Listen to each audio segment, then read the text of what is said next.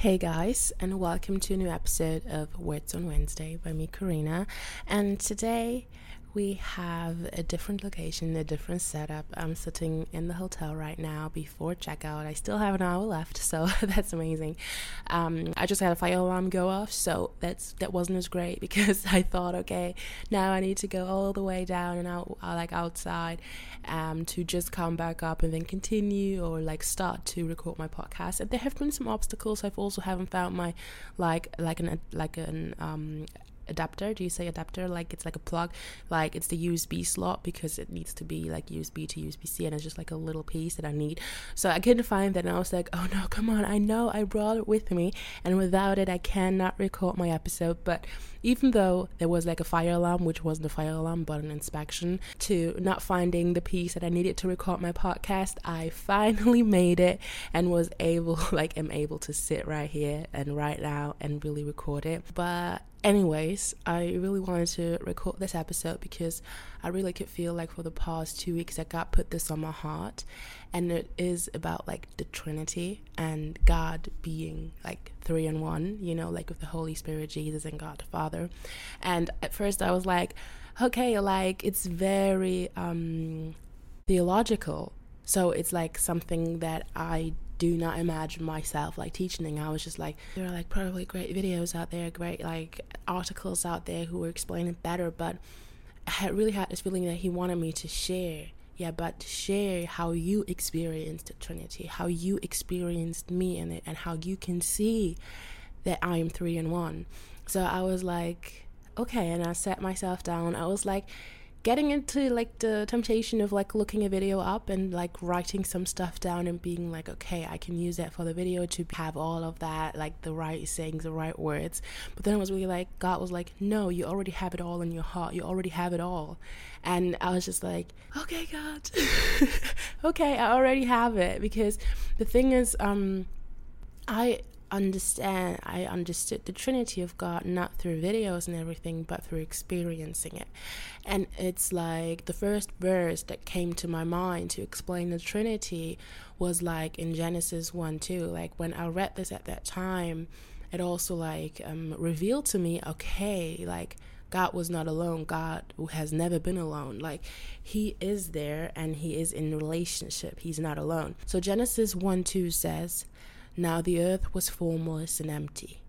Darkness was over the surface of the deep, and the Spirit of God was hovering over the waters.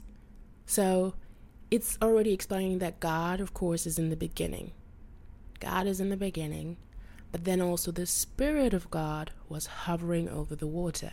And this is the Holy Spirit. Like this is an like indication for the Holy Spirit. When you continue and read Genesis 1:26, you can like notice a plural form that God talks in because he's not just talking like me, he said like he says let us.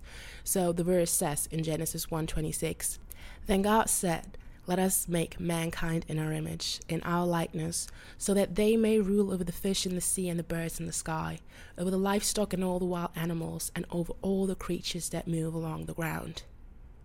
So he said, Let us make mankind in our image. He did not say, Let me make mankind in my image, but he said, Let us make mankind in our image. So this already shows us that God is not alone. Like God is relationship and God is like talking to someone and is being with someone who represents us as well because we are made in his image. So where does he draw the reference from? It's like, you know, like it already shows that God was never alone and this is like in Genesis, so it's just really like the first book of the Bible. And then we also see that he says, Let us make mankind in our image. So we know that it's a plural form, that he is not alone. So to go on and bring Jesus into the picture, it's being revealed through John in like um, John 1, verse 1 to 2, where he says, In the beginning was the Word, and the Word was with God, and the Word was God he was in the beginning with God. And who is referred to as the Word is Jesus. His Hebrew name is Yeshua, which means he's the Savior and the Deliverer. This is the translation of the Hebrew name. But he has been there in the beginning and he is the Word. He is referred to as the Word became like like God incarnate, but the Word of God incarnate because He is the Word of God. And the Word of God, the truth, will set us free. And He is the Word of God. So He is truth, and He is the one who delivers us and set us, sets us free. So He is the Word, and He's referred to as the Word. And then we can also see, like in John 1 14 to 15, it says, and the Word became flesh and dwelt among us. And we beheld his glory, the glory as of the only begotten of the Father full of grace and truth. This is what John says, the revelation of John. Jesus has been there in the beginning. But to take it on to the Old Testament and really like like draw parallels in it, we can see in Isaiah 44 verse 6, Thus says the Lord, the King of Israel, and his Redeemer, the Lord of hosts. I am the first and I am the last. Beside me there is no God. And this is God speaking this is God's word through like the prophet Isaiah. That God, this is the word that God gave the prophet Isaiah to speak, and is the word of God. Just using Isaiah as a speaking vessel, as a mouthpiece of the Lord. And we can also see in Exodus three fourteen the way that God represents Himself and like introduces Himself as the great I am, and He says, "I am." And I am is the most high statement that you can make, and they know like it's God, like all the Pharisees and everything, and it's like in Exodus three fourteen where it's like I am, and God says this with so much authority because He is, and it's just like describes God and it's like the highest statement that you could ever make and no one can make it. But then when Jesus said in John 8 58, Most assuredly I said to you, before Abraham was I am. So he's saying and claiming that he has been before Abraham. He has like been there with the great I am before there as well, and that he is the son of the great I am, the son of God. And this is why the Pharisees also plotted to kill him because it was just blasphemy, blasphemy for them because they did not believe in Jesus as the Messiah, and then plotted to get him crucified. But with the crucifixion came our salvation. So everything had to happen the way it did. And to go on in Revelation 22, verse 13 I am the Alpha and the Omega, the beginning and the end, the first and the last. And it's like the great I am is the first and the last. He's the omnipresent God who is there and who is the first and the last to ever be but it shows that Jesus has been there before, that Jesus has been with God, he's been with the Holy Spirit, and he is the Word of God. And in like John 8 32, it even says, like, and you will know the truth, and the truth will set you free. And who is the truth? And what is the truth? The Word of God is the truth. And who is the Word of God? The Word of God is Jesus. So who sets us free? It's Yeshua, Jesus. Yeshua, the one who saves, the one who delivers. So he is the one who sets us free.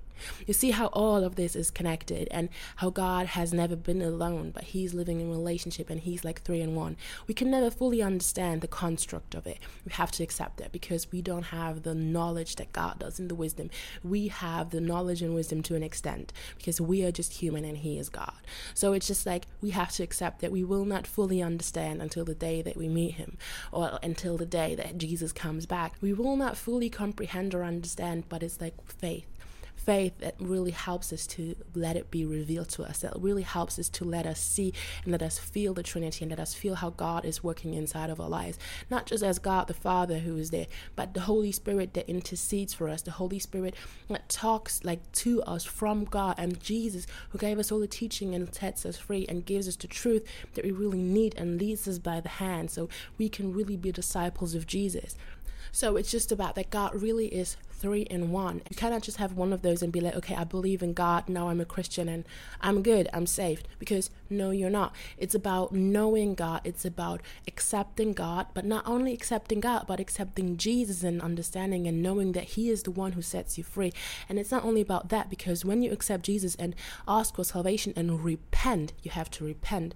Only then you will receive the Spirit, and then you'll be able to be connected and belong to God. Without the Spirit, you're not able to belong to God because you are not in a relationship with God. Because walking with God and having a life with God means a lifelong commitment and repentance as well. Repentance is not just saying sorry when you messed up, but repentance is a whole life thing. It's about changing your habits, rethinking and rearranging your thoughts, construct, morals, everything that you grew up to believe in, to believe in the truth of God.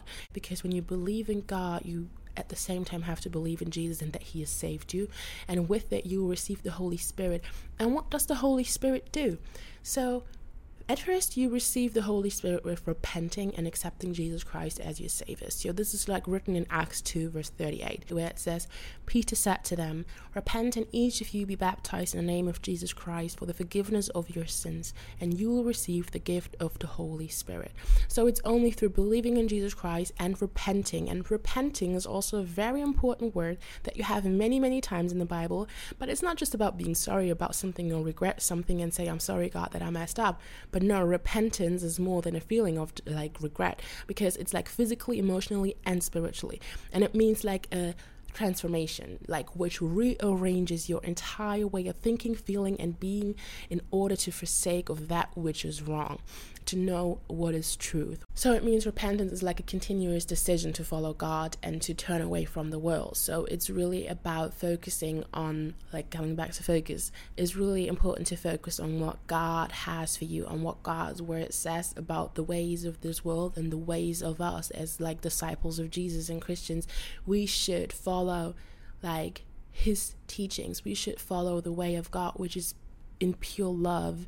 And it's like often that people think following God and um, yeah, wanting to receive more and more of God is just limiting you, you know, like making you submissive but not at all. There is so much beauty and freedom in the love of God and a relationship with God. The things that happened in my life since I let everything loose and everything fall into the hands of the Lord, my life has completely changed and I don't regret a single day. Of course, we often fall, and repentance, as I said, is like a it's a lifelong process. It's a lifelong process about like rearranging, retraining, rethinking the things that we grew up to believe in and really know what is right and uh, what God's word and truth says about it.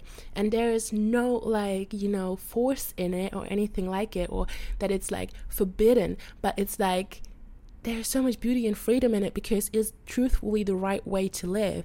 And it just gives you so much joy and peace. And yeah it's just amazing because god has given us like the bible. It's the book of life. He's given us jesus who is the word in flesh like incarnate. And god incarnate and the holy spirit who helps us to receive and hear from god. Because it also says that the holy spirit in john 16 verse 13 but when He, the Spirit of truth, comes, He will guide you into all truth. For he will not speak on his own initiative, but whatever he hears, he will speak, and he will disclose to you what is to come. So it means that whatever the Holy Spirit receives from God, he will make available to you, he will re- reveal to you.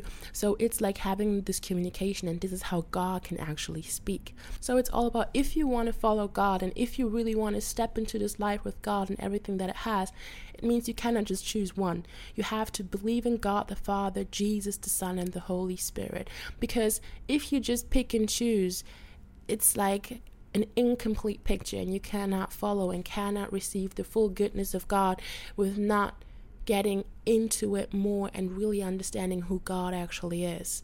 And everything that belongs to it. Because even in Romans 8, verse 9, it says, like, it's harsh truth.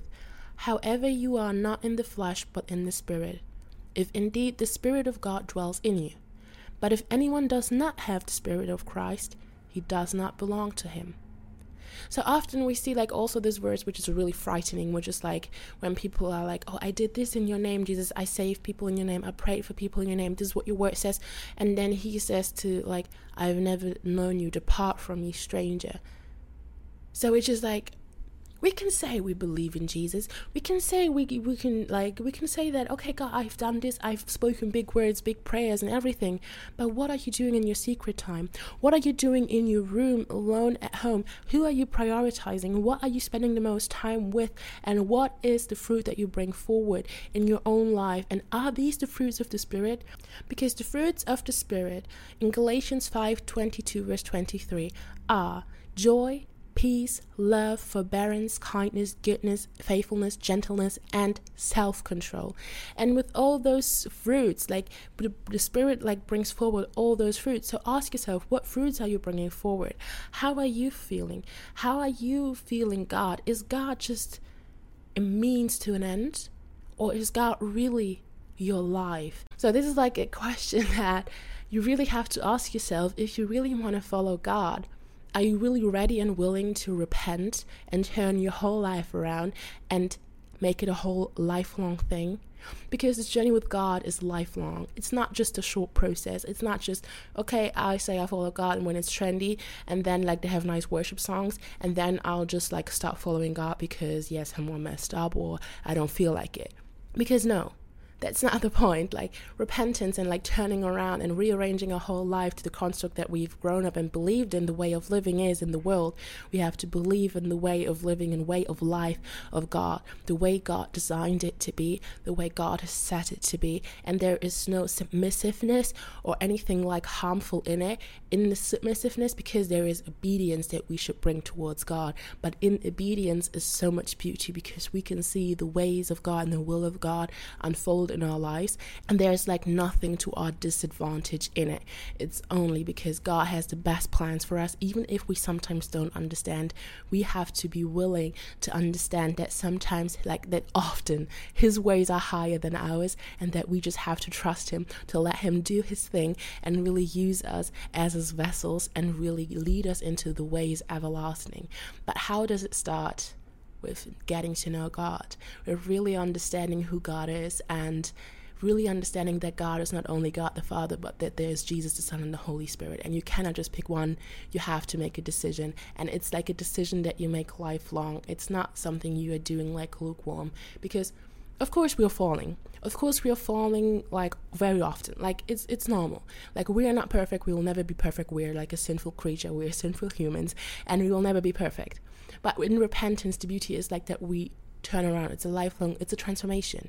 So it's like a process of, you know, turning around and knowing when you're messed up and having the knowledge about it and the feeling about it because the Holy Spirit that dwells inside of you will make it known to you as well. Like some things who felt normal while not living with Christ might feel weird afterwards because you have the conviction of the Holy Spirit inside of you. So be prepared of that. But it's like because God loves us so much, He wants us to know what's right and what's wrong.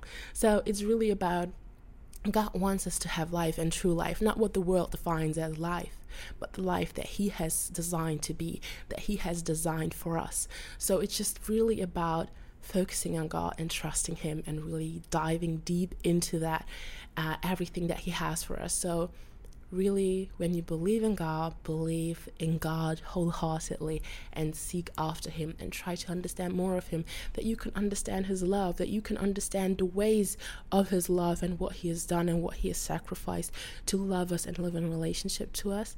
And yeah, also, it's nothing to be afraid of. Of course, it can sound weird to be like, okay, there should be a spirit like dwelling inside of us, like God is sending a spirit who communicates with us.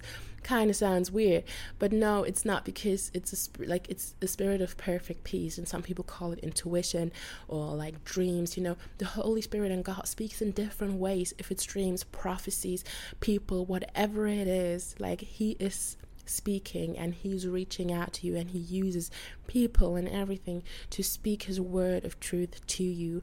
But it only happens when you get to know God and when you focus on him and realize who he really is and accept him not only just for the hype or just to say I believe in God but to really know that Jesus is the one who paved the way and that the Holy Spirit is the one who continues to reveal things to us on the way and that Jesus gave us all the teachings and continues to lead us and that God is the one created us and that they are like three in one, which is a construct we will never fully understand, but one day we might.